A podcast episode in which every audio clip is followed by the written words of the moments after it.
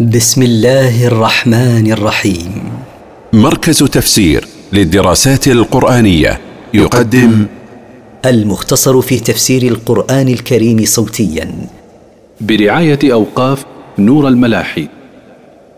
سورة القارعة من مقاصد السورة قرع القلوب لاستحضار هول القيامة وأحوال الناس في موازينها التفسير القارعة الساعة التي تقرع قلوب الناس لعظم هولها ما القارعة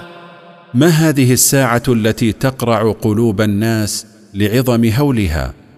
وما أدراك ما القارعة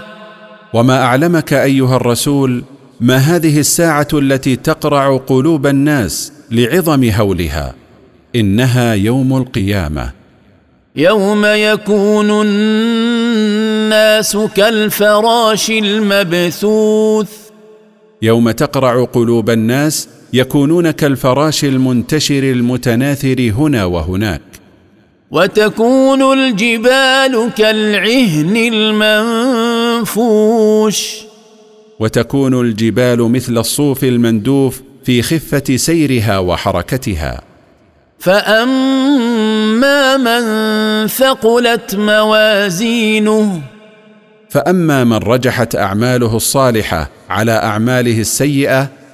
فهو في عيشة راضية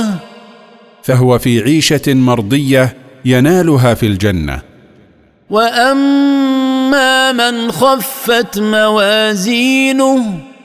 وأما من رجحت أعماله السيئة على أعماله الصالحة فأمه هاوية